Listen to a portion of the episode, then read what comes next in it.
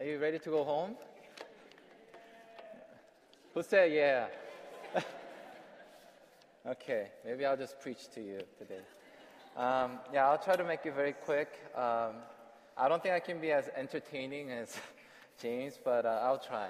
Um, let's go to uh, chapter 32 of Genesis. We'll uh, pick up on Jacob today.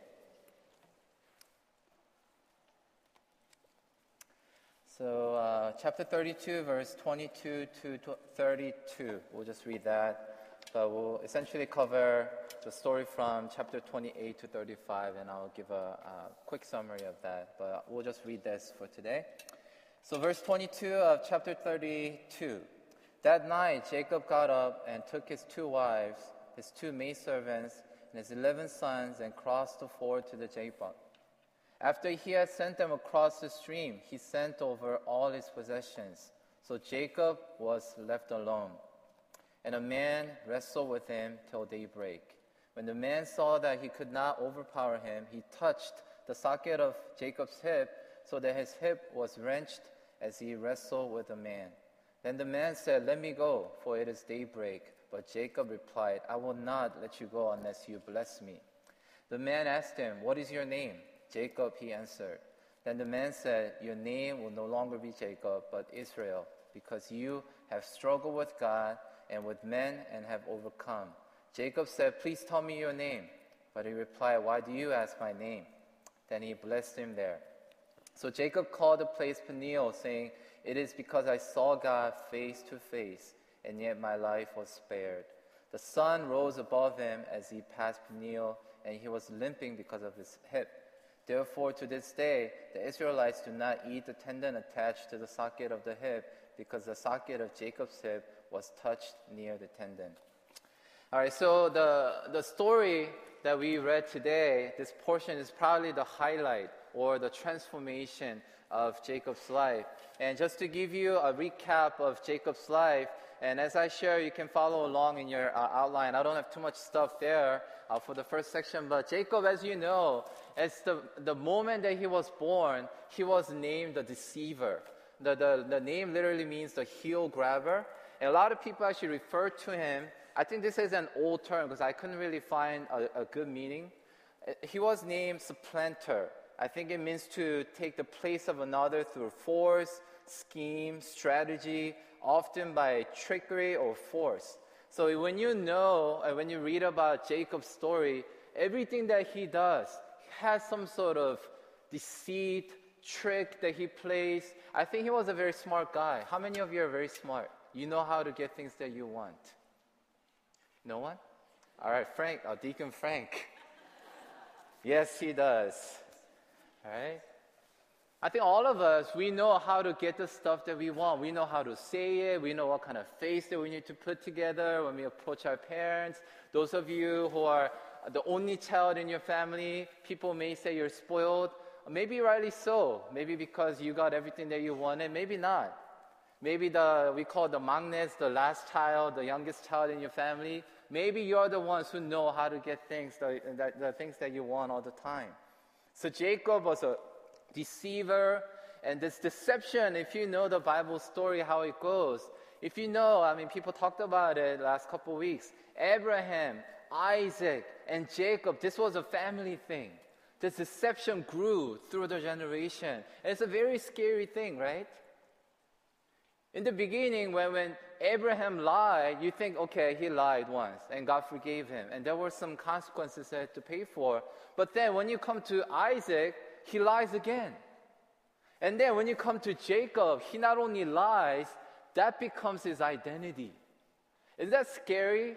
how the sin in my generation gets passed down, and our kids pick up on it, they not only practice the same thing, it gets more intense. They add on more, it gets more creative, creative. That's why we all need to pray earnestly and desperately. The sins in our lives will not be passed down to our kids. We need to pray for holiness. We need to pray that our kids will not pick up on these things that we easily look over. So Jacob was a deceiver. And it did not stop there. Even after, as you read through the Bible, we don't have time to go over all the details. But Jacob's sons, they deceive others in the same way that their father Jacob did.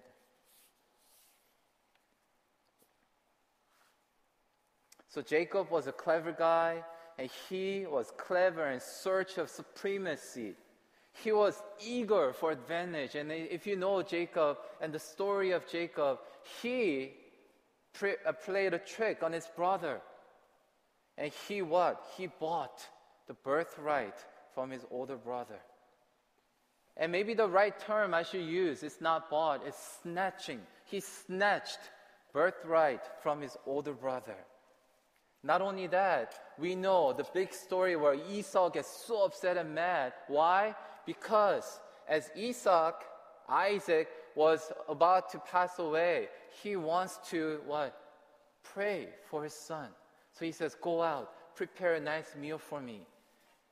And Rebecca, the wife of Isaac, mom of Jacob, overheard that and she orders Jacob to go cook, make something, so they deceive Isaac. And at the end, they stole not only the birthright from Esau, they stole the prayer of blessing from Isaac. And as a result of that, we see many chapters of Jacob's life. He becomes a fugitive. He runs away in fear, trembling. Because why? Because of his mistakes, because of his deception. But did you know back in chapter 25 or chapter 24, when Rebecca was pregnant with Jacob and Esau, God clearly told Rebecca. She was kind of confused. Something was going on in her womb. And she asked, it says that she inquired. And Lord said, There are two nations in you.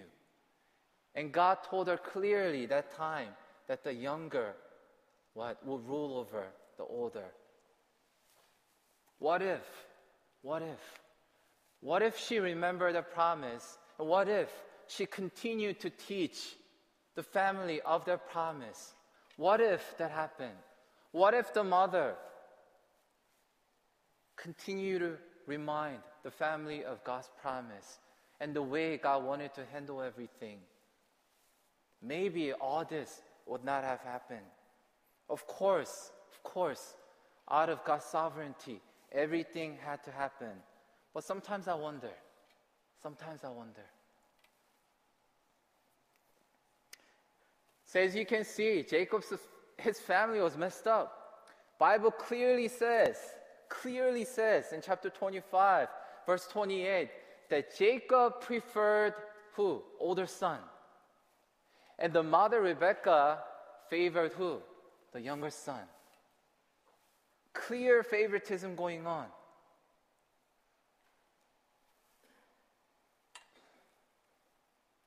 So I believe the way that parents behaved and the favoritism had a big impact on how Jacob turned out. Can you imagine? Can you just imagine with me? I was kind of imagining. Imagine being Jacob, always, always being in the shadow of his brother. And the father is always favoring the older son.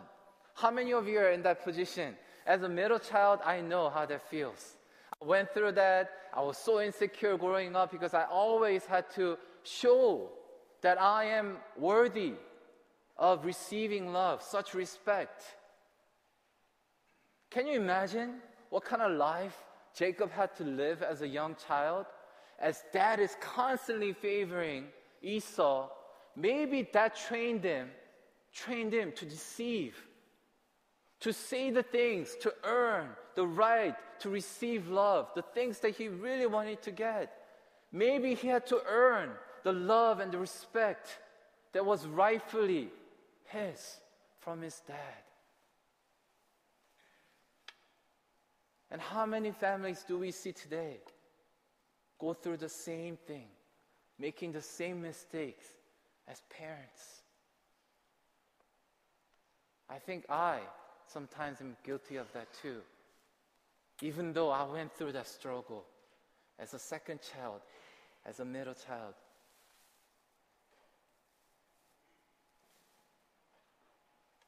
One thing that Jacob did, he was driven by fear. He was so scared that he might lose out on the blessing. But you remember, what if you remember the promise God made from the beginning? That he was supposed to be at the end, be the, the, the line that gets blessed. But he was driven by fear. He was so scared that he might lose out on blessing. And another fear that crept in was the revenge from his own brother because of the mistakes and the deception that he played.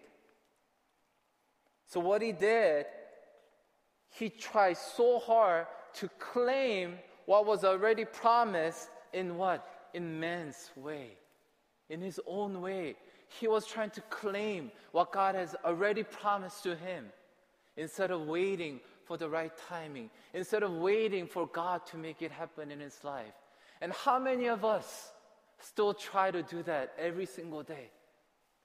Even though we know clearly that God has said, You have a great plan. I have an amazing plan for you, son and daughter. Trust me. Wait. Wait for my timing. And I will make that happen. But we cannot. We just will not wait. We say to God, God, I want it right now. You got to make it happen the way I want it to happen. And that's what Jacob did. And you see that sign of unbelief in many different instances in his life. So, in a way, I want to say that we are all like Jacob, right? It's not just me, I know. As I look around this room, I don't know too much of your life, but I know for sure many of us are still fighting this battle battle against God. It's like us versus God every single day. Will God have His way? Or we would, will we have our way? I think that's the constant battle we have every single day from morning to night. So that's where we go to second section. You see Jacob's scheme. I didn't want to even uh, uh, call it as a plan. It was a scheme, it was a man's way. But what we see is that God's plan was still being accomplished, even in the midst of Jacob trying to do his own thing. It's kind of like Jacob is running, but God is like flying over him. You know? Do you ever feel like that? You're trying so hard to run as fast as you can, but there's someone like flying right over you, like laughing at you, like, try hard. God is not doing that to make fun of us. But a lot of times, that's what we're doing. We're trying to outrun God, but we can never, never do that. I guarantee you. Doesn't matter what kind of status you have, doesn't matter what kind of money you have in your bank, you'll never get there. And we see that God is slowly maturing Jacob. He's waiting for him to come, come around. So you see, there are multiple encounters that he has with God. So we'll go through that quickly. First, his first encounter came in chapter 28 when he had a dream. So after he stole the prayer, he had to leave his house because his brother was trying to kill him. So he runs to get to what? Laban's house. And bigger trouble is waiting for him, but on his way there, he lost everything. I mean, he thought he gained everything, finally, I got that prayer of blessing. So I got everything under my hand. But guess what? He had to go to a place where he didn't have anything. Nothing.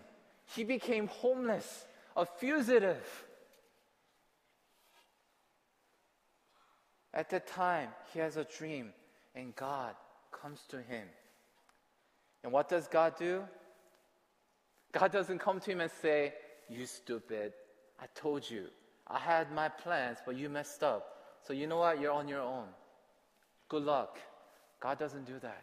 He comes to him and he reveals his plan to him directly. How amazing is that? To a messed up person, to this deceiver who made so many mistakes, God could have just come and said, You know what? You don't deserve this. You don't deserve multiple chances. But God comes to him and says, I will bless you. And your sons, generations will be blessed through you. And God, talk about grace, talk about mercy, talk about forgiveness. Aren't you thankful that we serve God of mercy and forgiveness? Because just like Jacob, you and I, even today, maybe we don't deserve to sit here.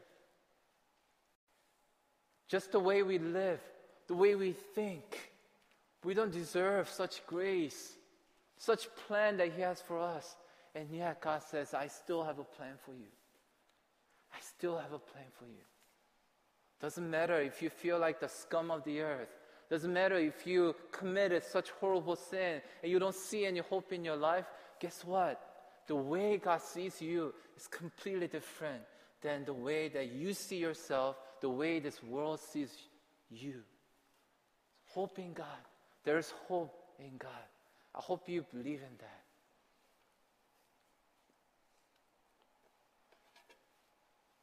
So at the time, Jacob makes this conditional vow. And again, that's his bread and butter. He tries to bargain with God. If you bless me, if you do this, Jacob says, I'll come back. I'll give you a tenth of everything. So that was the first encounter that he had with God. Instead of saying, Thank you, God, thank you, I'm such a sinner, but thank you for revealing your plan. I repent.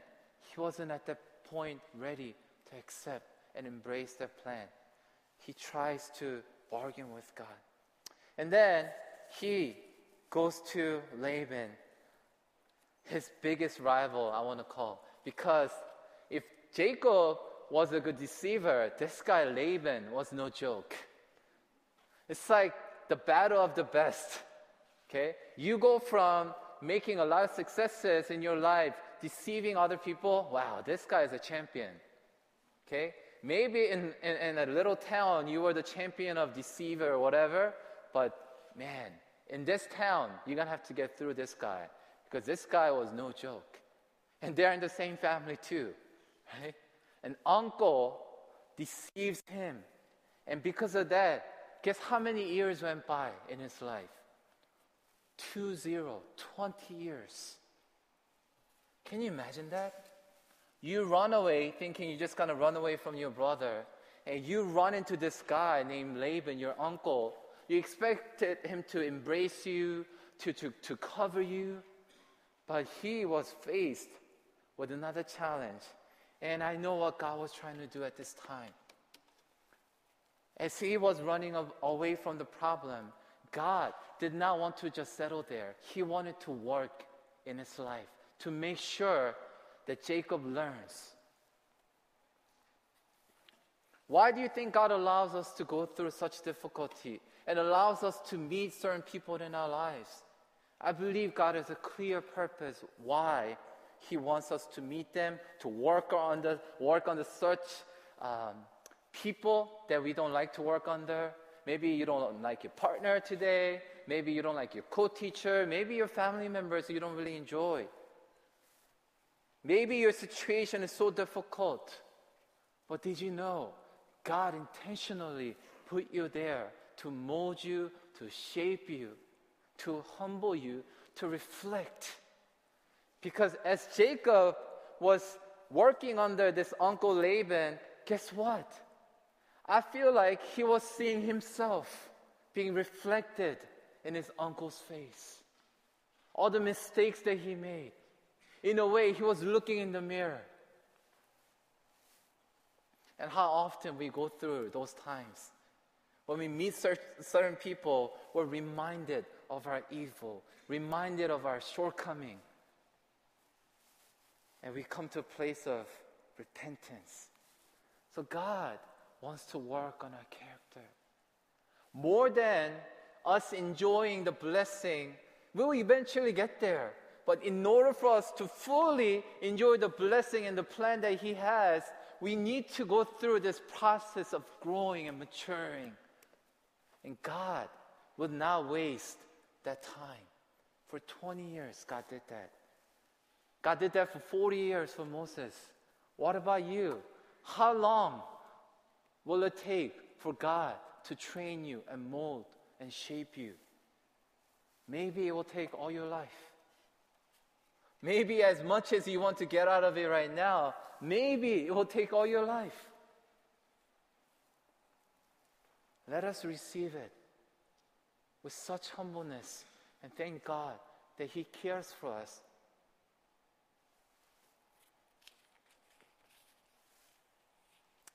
At the end of his, his journey, he prays to God.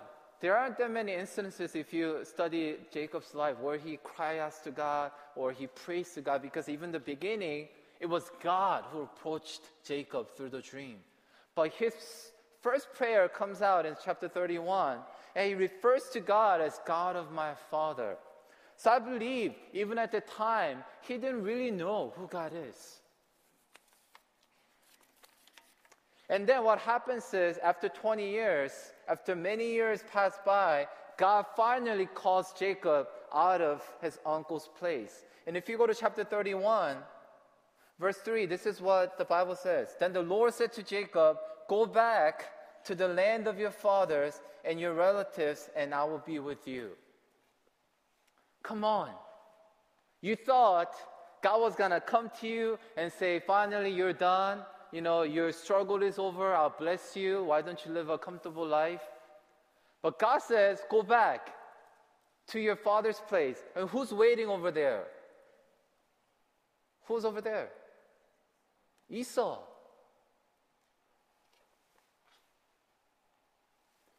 But he had to go back. But in God's eyes, Jacob, it was Jacob's time to go face his older brother. God takes another initiative to call Jacob to where he is supposed to be. At this time, Jacob, even though he was working under, uh, under this uncle who deceived him, he was comfortable. If you read the Bible, he had a lot.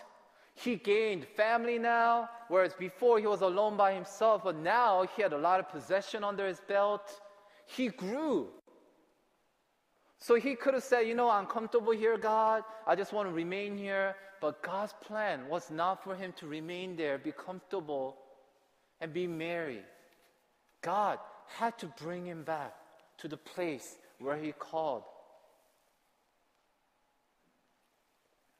And in the process of that, what's amazing is, even though Jacob deceived Laban and ran away with his family, God appears in Laban's dream not to harm him. So through the process, we see that God is working. God is aligning different things for Jacob to understand it, it is God who's protecting him. It is God who's blessing him. He doesn't have to try so hard to earn things that he, he desires so much. As long as he's in the place, in the right place with God, God just lays out everything for him. But Jacob's thing is, he just could not do that. And at the end, the passage that we read today, he comes back to Bethel where he had that dream. He was left all alone. He sent his family across the stream, Bible says. He also sent over, Bible says, his possession. He had nothing once again. Once again, he had nothing. And at that time, God comes to meet him. How often do you see and hear testimonies where God comes to you when you're at the lowest point of your life? When you hit the rock bottom, when you're left all alone, God comes to you because God knows you're ready to listen to Him now. Maybe some of you are there today. Maybe some of you need to go to that place where you're all alone with God. So he wrestles with God. And you see his desperation, desperation, hanging on to God, knowing, knowing that it has to be God. He tried so hard to make things happen, but it didn't work out. And he's about to face his older brother. He doesn't know what's going to happen. Esau could kill him. And Bible says Esau was coming to him with an army. Can you imagine the feeling and the anxiety that was going on in his heart? For 20 years, he, he gained all these things and he thought his struggle was over, and yet he's left all alone and he's about to face death. But we know how everything turns out. Jacob finally ran out of cars to deal with. He surrenders to God. And I love how God comes to him and it says God touched him. Do you want God to come and touch you today?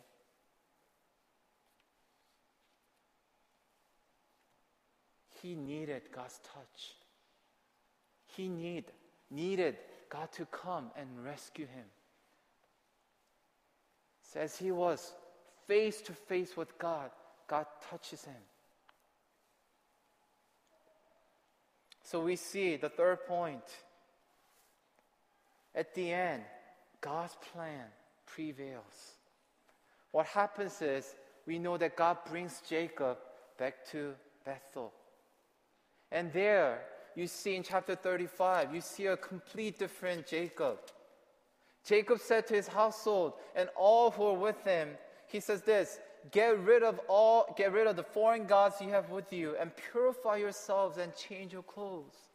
This shows that he's repentant before he starts this new journey with God, he's repenting of his past, purifying himself. It's very important that we repent.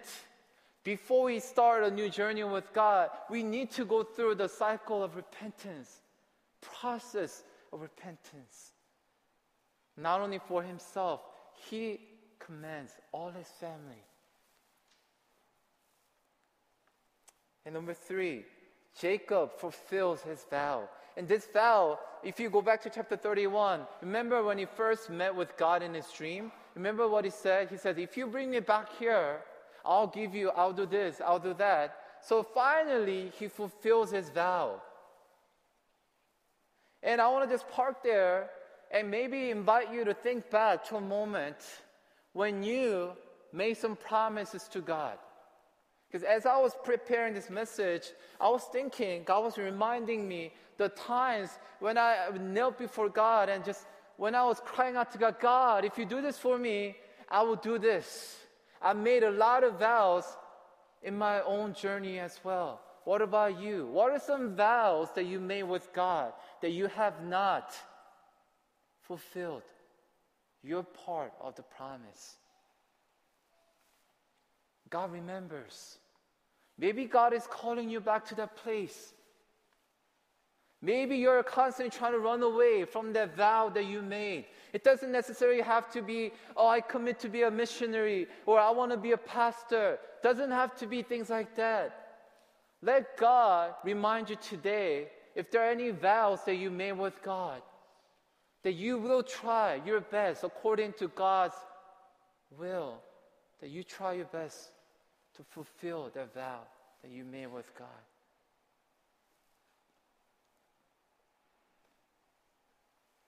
Because God certainly fulfills his side of the promise he makes. You see, throughout the Old Testament, that's all God does. That's who He is. When we say that He's faithful, He is faithful because why? Because He keeps His promise. He continues to keep his promise. Even though every single person that he touches and uses, they fall short, but he keeps his promise. And as you see back there, Jacob was completely broken. And yet, finally, he was truly blessed. Isn't it funny? How from the beginning, all he wanted in his life. All he desired was that blessing. But finally, when he was broken, in the state of brokenness, he was finally blessed. And the sooner we realize that, the faster we come to understand,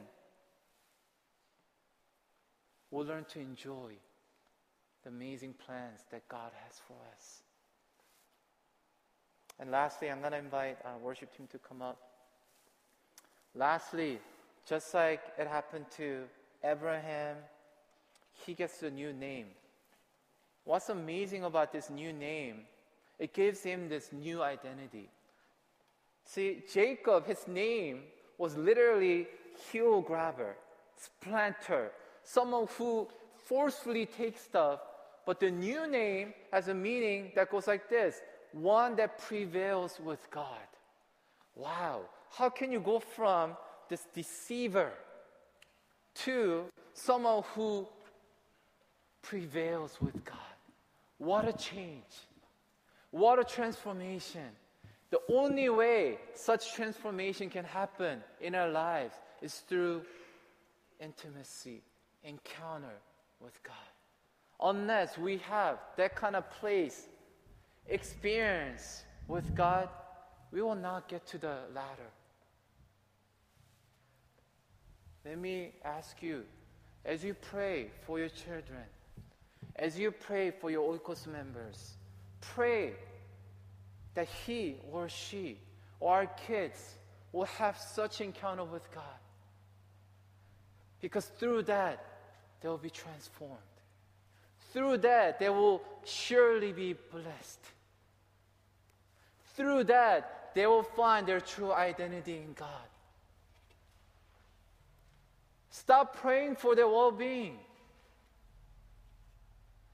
Because the biggest blessing that our children and our Oikos members and people around us can have and enjoy is what? Intimacy with God. And when we are in that place, everything will start to work out. And I guarantee that. And he has a new role now. He is now, as God comes to him, he has a new role of being that channel of God's blessing rather than being the hoarder. He used to just take everything in for himself. But now God is saying, you know what? Now your name has changed, and the promise and the plan that I have through you is that you will become a blessing, not only for yourself, but for generations to come. How amazing is that? How amazing is that? So today, as I wrap up, I want to challenge us to submit to God.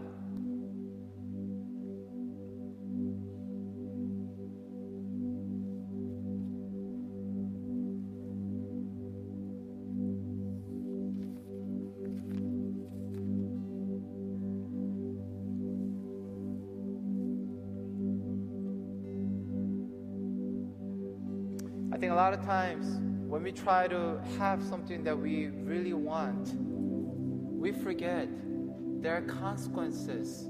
There are things that we need to let go in order to grab onto the things that we want. And I think I talked about this before. What are you letting go today in order to gain the things that you want? Are you letting go of God and His plans so that you can have the things you want? If you're doing that, you're making the biggest mistake of your life.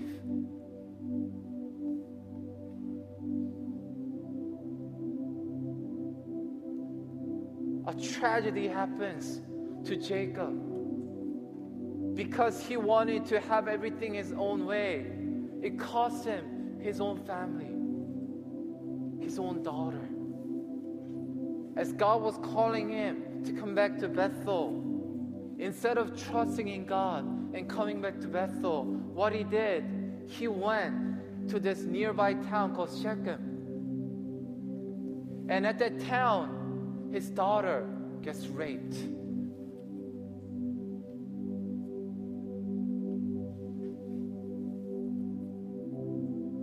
Do you think that's a consequence of Jacob's decision? I believe so.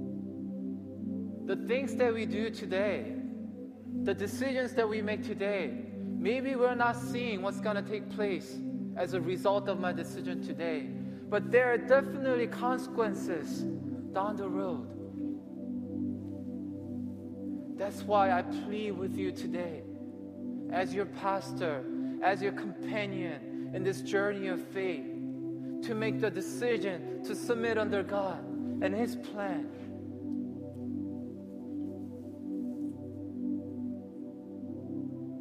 Lastly, Jacob was broken, and yet he was blessed more than ever. And the hip and the limping where God touched him will become a permanent reminder for him. Every time he's walking, every time he's limping, he will be reminded of God's touch, of how much he needs God in his life, that he can't even walk straight.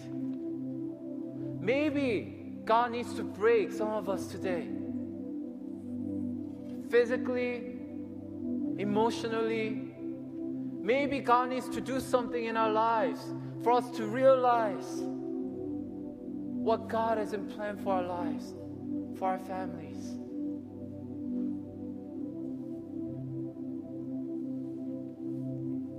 Talking about transformation at the end of his journey you read about Jacob in chapter 47 of Genesis, where Jacob is brought before Pharaoh, the most powerful ruler at the time. You know what Jacob does?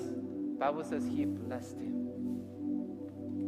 Isn't it funny how Jacob starts as someone who's dying to just earn the blessing for himself, and at the end of his journey, finally before he dies, he blesses Pharaoh, the channel of blessing that God wanted him to become. And he gets to bless his grandchildren. God has a great plan for all of you. But one thing that we need to do today is to submit. Maybe lay down our pride and have that hunger and desire for God to want to meet God. And I really pray that today, before you go home, that you'll cling onto God and ask God to touch you. Maybe break you, to mold you, to reshape you, wherever you are in your journey with God. The hunger and thirst. So let me uh, invite all of us to stand. I know it's uh, 131 right now, but let's just uh, sing one song and then we'll close.